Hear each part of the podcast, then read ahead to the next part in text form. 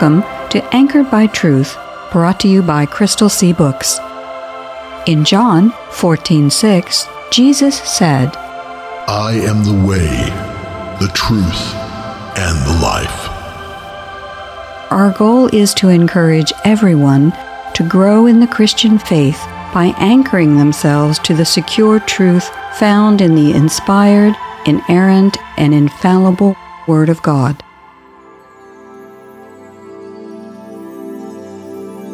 As the weeds are pulled up and burned in the fire, so it will be at the end of the age.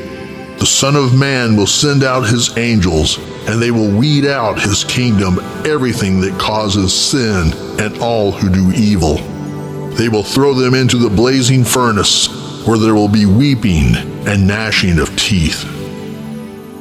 Matthew, chapter thirteen, verses forty through forty-two, New International Version. Hello, I'm Victoria Kay. Welcome to Anchored by Truth, brought to you by Crystal Sea Books. Today, we are coming to the final topic of our study series we've called, But What About? Because a lot of time you hear questions like, but what about angels and demons? Or what about heaven and hell? So far in our series, we have discussed the angels, demons, the angel of the Lord, and the Holy Spirit. Today, we're going to begin our discussion of, but what about heaven and hell? With today's show focusing on, but what about hell? I'm in the studio today with R D Fierro, author and founder of Crystal Sea Books. R D, why did you pick these topics to feature on this But What About series? Well, before we get started, I do want to say a word of greeting and thanks to all the Anchored by Truth listeners. Thank you for joining us here today. Well, I think that an astute listener, which all our listeners are, agreed. Well, I think that our very astute listeners understand that here at Anchored by Truth, we focus on the attributes of the Bible and the Christian faith that often don't get as much coverage on some other programs. Now, we're not criticizing any of those other programs because we fully understand that there's only so much that any program can cover in the limited amount of time that we have on the radio or to be producing a podcast. But our focus here at Anchored by Truth is on helping people develop a strong intellectual framework for understanding that the Bible is the inspired, inerrant, and infallible Word of God. And sometimes in order to do that means that we have to talk about some subjects that are more esoteric than the subjects that can be covered on other programs.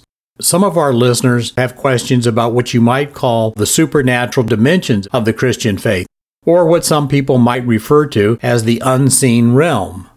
And the Bible is very clear that there is a very real but unseen realm. Colossians chapter one, verse sixteen says, quote, "For in him all things were created, things in heaven and on earth, visible and invisible," unquote. The Christian faith is a faith that is anchored firmly in time and place, but it also recognizes that the created order is not limited to the things we can apprehend with our five senses. Right.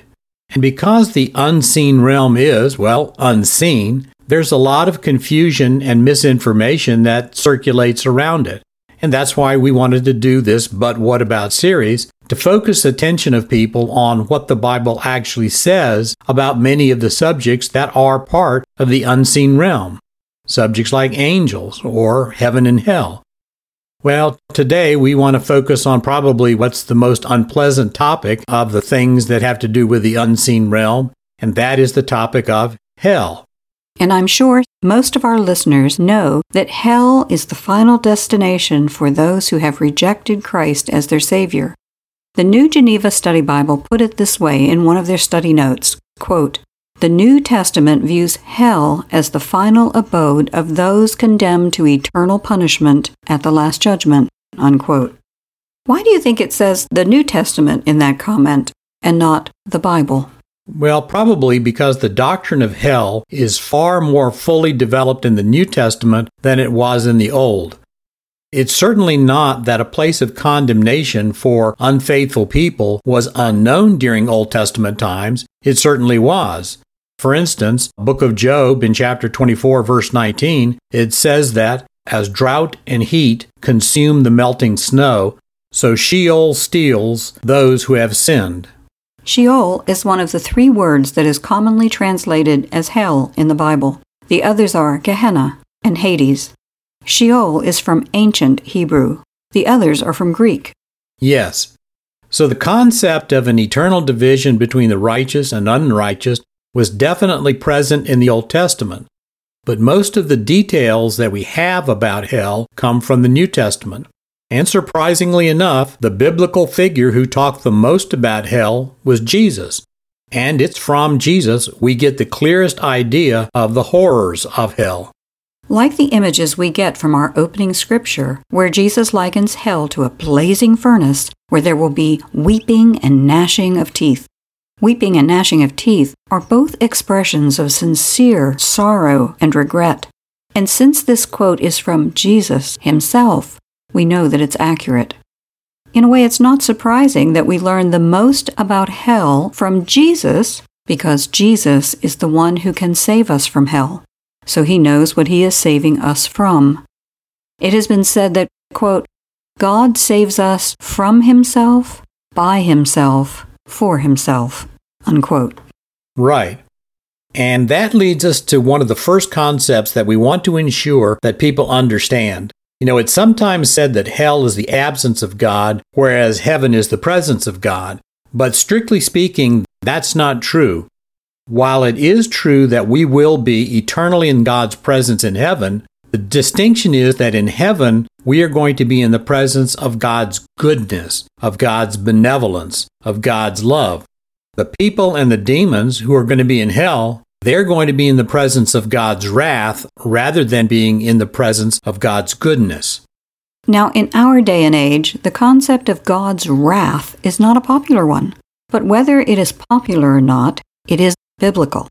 For example, Romans chapter one, verse eighteen says, quote, the wrath of God is being revealed from heaven against all the godlessness and wickedness of people who suppress the truth by their wickedness, unquote. The Bible makes it very clear that as a perfectly holy God, God cannot allow godlessness and wickedness to go unpunished. Correct? Correct. Now, we're well aware here at Anchored by Truth that the doctrine of hell and God's wrath has come in for a lot of criticism in our day and age. But just because it's come under criticism doesn't mean that that's not a doctrine that is clearly taught in the Bible. And you know, we do people a disservice if we don't pass along the warnings about hell that Jesus gave his listeners during his public ministry. Such is the warning Jesus gave in Matthew chapter twenty-five, verse forty-one, where Jesus warned his listeners about being kind to his followers. Jesus promised blessings to those who fed, clothed, or visited his people when they were in need. But Jesus also promised those who didn't assist his followers in need that they would be separated from him. Jesus said, quote, then he will say to those on his left, depart from me, you are cursed, into the eternal fire prepared for the devil and his angels, unquote. Note that Jesus said that the eternal fire had been prepared for the devil and his fallen angels. Hell was established for the devil and his demons.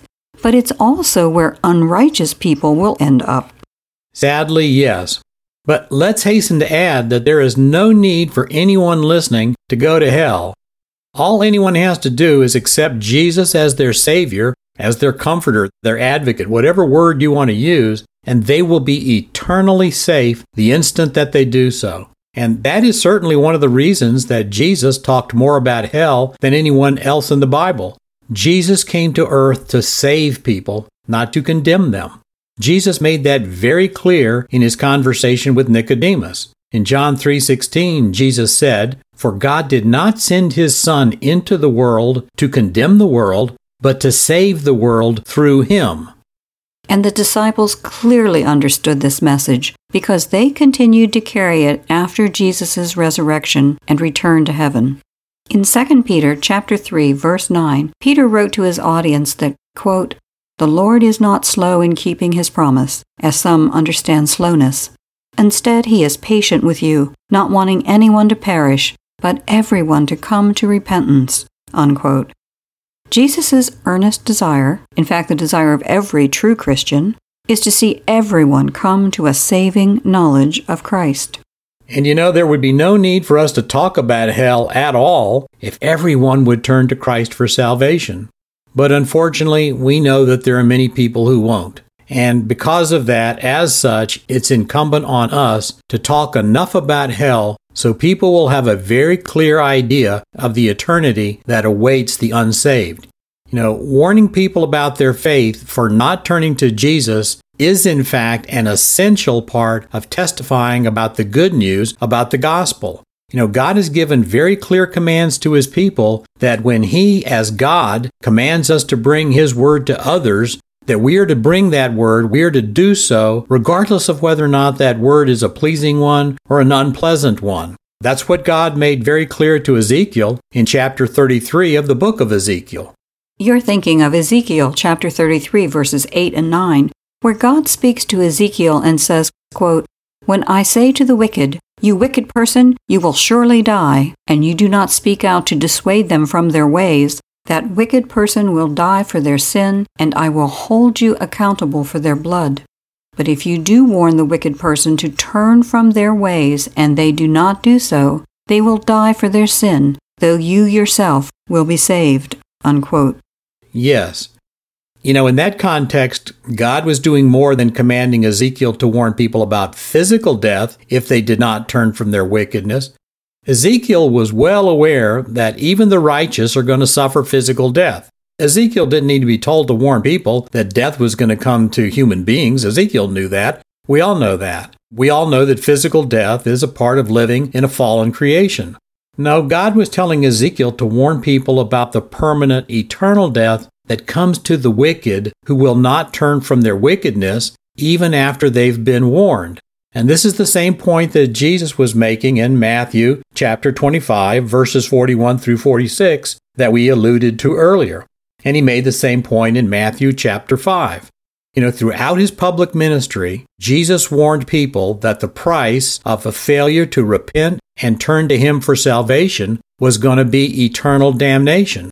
Now, notice that in Matthew chapter twenty-five, verse forty-one, Jesus expressly referred to the fire of hell as being an eternal fire.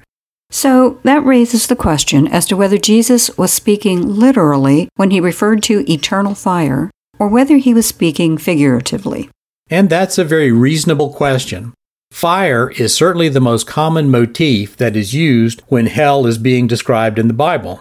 Jesus mentioned eternal fire in Matthew twenty-five forty-one. And in our opening scripture verses that we heard from Matthew chapter thirteen, Jesus talked about the wicked being cast into a blazing furnace.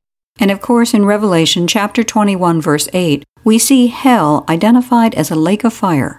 In the New International Version, the verse says, quote, "But the cowardly, the unbelieving, the vile, the murderers, the sexually immoral, those who practice magic arts, the idolaters, and all liars, they will be consigned to the fiery lake of burning sulfur.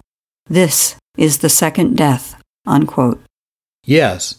And then, of course, there is the very well-known story of the rich man and the beggar named Lazarus that Jesus told about in Luke chapter sixteen. In verses twenty-three and twenty-four of Luke sixteen, Jesus said that the rich man had been sent to Hades after he died. Then Jesus said, quote, "In Hades, where the rich man was in torment, he looked up and saw Abraham far away, with Lazarus by his side.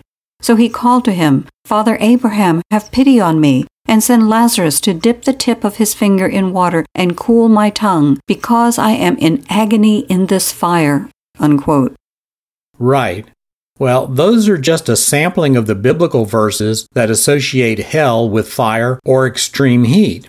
But then there's kind of a puzzle. In a puzzling fashion, the Bible also routinely associates images of hell with darkness, such as in Matthew chapter eight, verse twelve, and in Jude, verses six and seven. Jude, verses six and seven say, quote, "And the angels who did not keep their positions of authority, but abandoned their proper dwelling, those he has kept in darkness, bound with everlasting chains for judgment on the great day." That's the New International Version also. Right. So you have these two different metaphors that are hard to reconcile. I mean, after all, fire produces light as well as heat. So it might be hard to see if hell is going to be a place of darkness, since it's also going to be a place where the fire is going to burn eternally. But we do need to note that the image of utter or deep darkness is also very commonly associated with descriptions of hell. So how do you reconcile those seemingly conflicting ideas?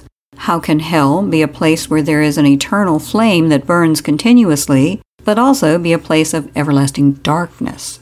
Well, I think there are a couple of possibilities. First of all, these images of hell may be more symbolical and may not be literal in any sense.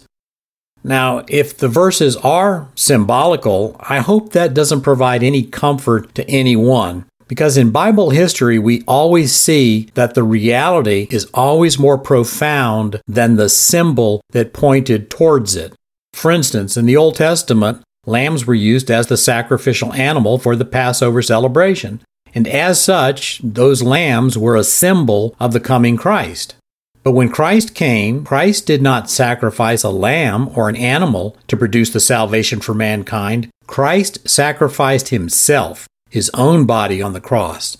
Well, as a result of doing that, the atonement, the relief that Christ produced, was immeasurably better than the relief that was produced by the symbol.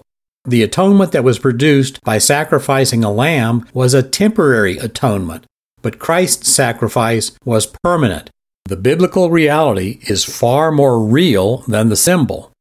Well, given the images of hell that are presented in the Bible, that's a terrifying thought. And it's intended to be a terrifying thought. So one possibility is that we shouldn't even try to make literal sense out of the images of fire, furnaces, or darkness. But there's another possibility that there is some degree of literal accuracy in these images, although again, the image itself will be less profound than the reality. For instance, the contemporary English version of the part of the verse that you read from Jude says, "God chained the fallen angels with everlasting chains and is now keeping them in dark pits until the great day of judgment." So the contemporary English version doesn't say the fallen angels are kept in darkness per se, but in dark pits.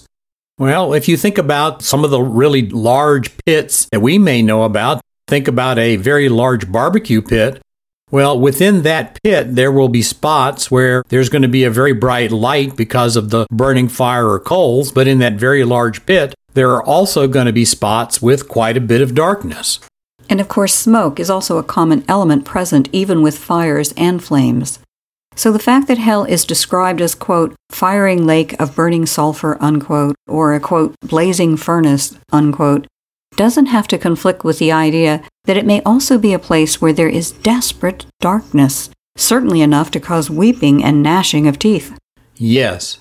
So even if we attribute some degree of literal truth to these descriptions of hell, we can easily see how they could be true in a literal sense, although the differing descriptions are emphasizing different attributes that may appear in some parts of hell, if you will, than in other parts. And I think that this points to another truth about hell, which I think is also very disconcerting. Which is? Well, that just as in heaven, where there are varying degrees of reward, in hell, there will be varying degrees of punishment. Ouch! What you're saying is that those people who experience hell will not necessarily experience hell in the same ways. As with any destination, each person will experience that location differently.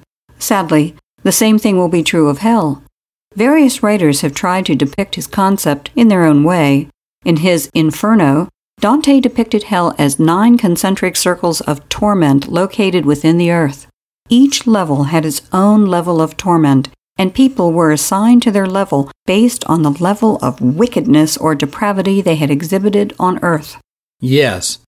So the fact that the Bible uses different metaphors for hell to emphasize different phenomena that the people in hell will experience, well, that just kind of emphasizes the fact that God is a God of perfect justice and judgment.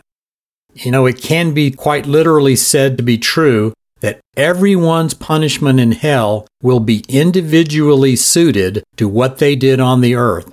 So when we consider all of these various scriptures that describe hell and judgment in the Bible, when we look at the entirety of them, I think that we can frame a very coherent understanding of the doctrine of hell.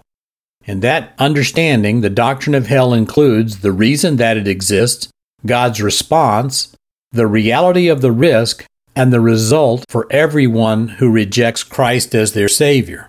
So, let's start with the reason. What is the reason God created hell? Well, we heard the reason that God created hell in our opening scripture from Matthew thirteen. Jesus told his listeners that the Son of Man will send out his angels, and they will weed out of his kingdom everything that causes sin and all who do evil. They will throw them into the blazing furnace, where there will be weeping and gnashing of teeth. So, Jesus tells us quite clearly, hell is the destination for anyone who persists in doing evil. And part of that evil includes, just as Jesus told Nicodemus, the evil of rejecting God's one and only Son. So rejecting Jesus is in fact a form of evil in and of itself. Jesus also told another group of listeners that hell had originally been prepared for the devil and the fallen angels. But once Adam sinned, hell also became the destination for men who rejected God's offer of saving grace through Jesus. What you're saying is that the reason hell exists is because God had to have a place to send anyone who rebelled against his authority and holiness. Exactly. The reason hell exists is because sin and rebellion against God exist. Now, God's response to the rebellion, God's response to the sin, had to be to contain it. Otherwise, that sin and rebellion would have been free to pollute all of creation. Well, right now, sin has not been fully contained in our fallen creation, but there's going to come a time when evil will be fully contained in hell. So that's the reason and God's response. What about the reality of risk? So let's remember that Jesus is the biblical figure who gives us more information about hell than any other biblical figure. And Jesus gave us this set of horrible images of blazing furnaces, of fiery agony, of utter darkness and separation from God, to forcibly drive home the reality of the future of those who will rebel against God and never repent of their rebellion. You know, you've got to notice that Jesus did not describe hell as a place where people were just kind of removed from God's presence to live in an eternity in sort of a regretful contemplation of the things that they did wrong or the things that they missed.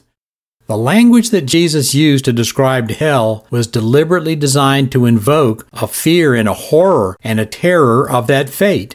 Jesus wanted people to be well aware of what awaited them if they continued in a rejection of him. And that's why we do people a disservice if we try to tamper with the plain warning that Jesus was so careful to send. Jesus wanted everyone to know the stakes, the ultimate results of their decisions. He described the result in as plain a fashion as possible, including how the people would react once they realized their plight. It's interesting that Jesus did not confine his warnings about hell to just the physical conditions in hell, whether those are literal or graphically metaphorical. Jesus also told us that people in hell would lose any sense they were consigned to hell unjustifiably. Yes. The people in hell wail and gnash their teeth, not just because of their physical misery, but because once they're in hell, they know, undeniably, that they are in hell because of their own choices. Romans chapter fourteen, verse eleven quotes Isaiah chapter forty-five, verse twenty-three, where God says that every knee shall bow and every tongue confess that God is sovereign, or as some people put it, that Jesus Christ is Lord. On earth, it's possible for people to deceive themselves and to suppress an awareness of God. But the possibility of doing that after death is completely stripped away. So what you're saying is that people in hell are denied even the comfort of claiming that they were put there unfairly. Just as the rich man in Luke chapter sixteen told Abraham that he was in agony because of the fire and wanted some relief. But he didn't claim it was a mistake that he was there, right? Right. In fact, the rich man in the story of the rich man and Lazarus acknowledged that his brothers were also going to wind up in hell if they didn't change their behavior. And that's why the rich man begged Abraham to send Lazarus to warn his brothers. The rich man knew that he was only receiving the fate that he deserved, and apparently he also knew that his brothers were earning the same fate. This may be one of the saddest punctuation points in all of Scripture. Scripture doesn't tell us that the rich man was particularly evil, but it does tell us that the rich man, despite being aware of the Old Testament, ignored its warnings. Well, this is unbelievably sad. People who don't accept Christ as their Savior know that there is a God. It's just that they suppress the knowledge of that God. Well, when we did our Truth in Genesis series, Doctor Jonathan Sarfati made the observation that diamonds are the hardest substance on earth, next to the human heart. That's so sad when you think about it. It is sad. So let's just summarize real quickly before we end. The reason that hell exists is because of rebellion. God's response to the rebellion was to create hell to house those rebellious angels. But when the human beings rebelled, it also became the same destination for anyone who, as Jesus put it, prefers the darkness to the light. Well, Jesus went on not just to talk about how you get into hell, but he wanted to graphically warn people about the reality of the risk that they were taking, and he did that by creating these horrific images that he associated with hell. Then Jesus went on to note that the final result of a continued rebellion against him and his Father will be that eternity of misery. But again, that's the bad news. The good news is that there is no need whatsoever for anyone listening to this program to have any concerns at all about going to hell. All you have to do to avoid that terrible fate is to acknowledge that you are a sinner. We're all sinners. And then we have to turn to Jesus Christ as our Savior. We have to turn to Jesus because Jesus has already paid the penalty for our sins, everyone's sins. And all any of us has to do to be guaranteed an eternity in heaven and not in hell is to accept the work that Jesus Christ has already performed on our behalf. Well, this sounds like a good time to go to God in prayer. Since all of us have sinned and fallen short of what God requires, let's listen to a prayer of corporate confession of our sins.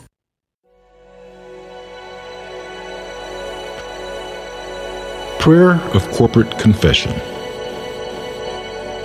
Father, perfect in justice, holy in all ways, we stand before you to declare that we know you are a great, powerful, and just God.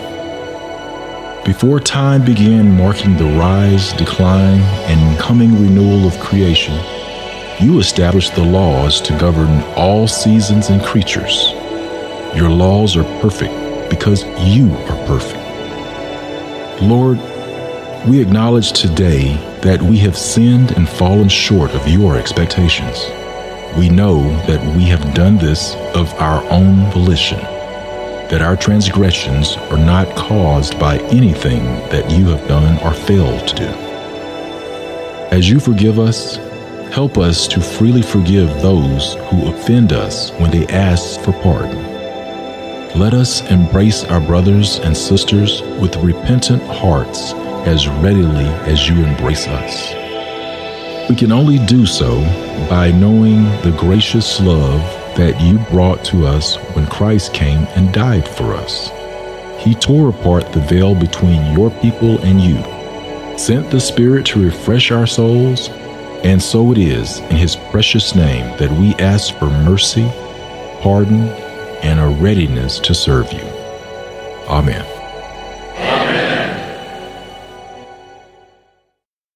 We hope you'll be with us next time, and we hope you'll take some time to encourage some friends to tune in also, or listen to the podcast version of this show.